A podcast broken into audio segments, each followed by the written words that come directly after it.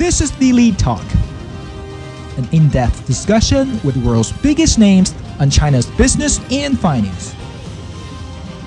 I'm your host, Jane Lee.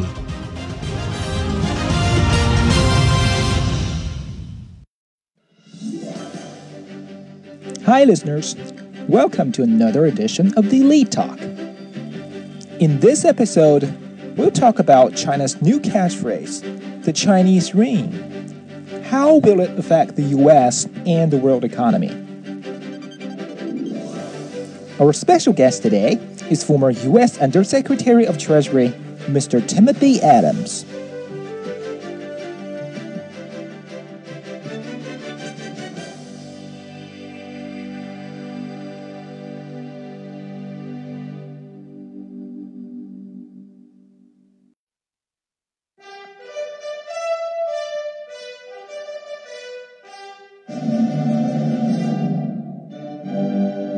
Ever since Chinese President Xi Jinping championed the Chinese Dream concept at the start of his tenure last year, the catchphrase has generated a substantial buzz and become a favorite topic among China watchers.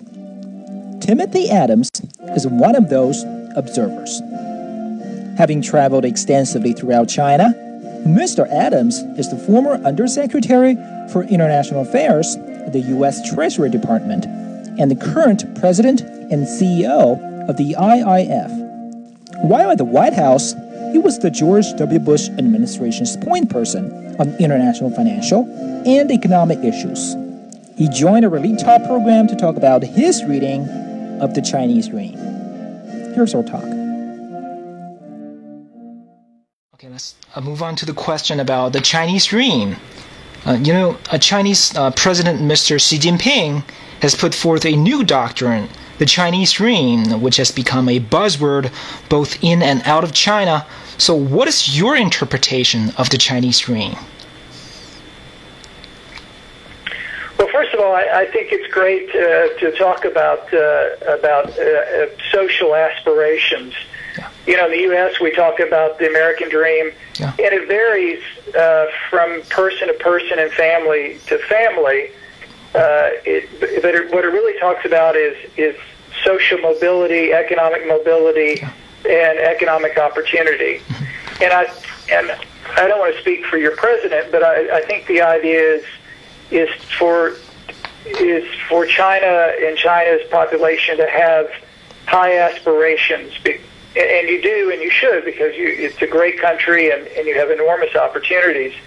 But what I think he's saying is challenge people to have big dreams uh, and to create uh, the idea of economic mobility and economic progress. And I think those are good, uh, really noble characters. Uh, how do you think the so called Chinese Dream will affect the U.S. Uh, and the global economy?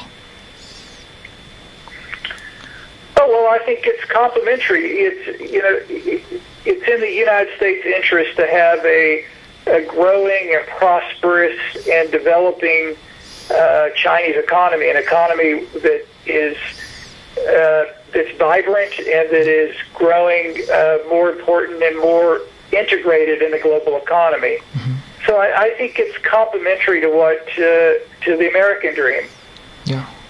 Just as you said, the Chinese Dream reminds people of the American Dream. Uh, the American Dream became prominent during the 1960s after a decade of strong growth that is referred to as the uh, Golden Age.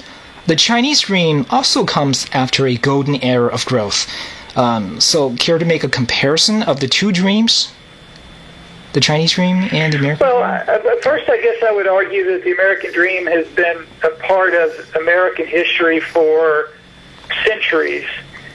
Uh, you know, my ancestors in the early 18th century left uh, Ireland. They were Scotch Irish and went to the United States for uh, if, in order to have a better life and make a life of their own. So I, I think throughout U.S. history, it is about having the capacity and the opportunity to better oneself and not be stuck in social uh, constraints, economic constraints. So, so I, I think that's the idea: is that individuals have and families have the capacity to better themselves. Mm-hmm. And that's obviously easier to do in a period of rapid economic growth when everyone is doing well together.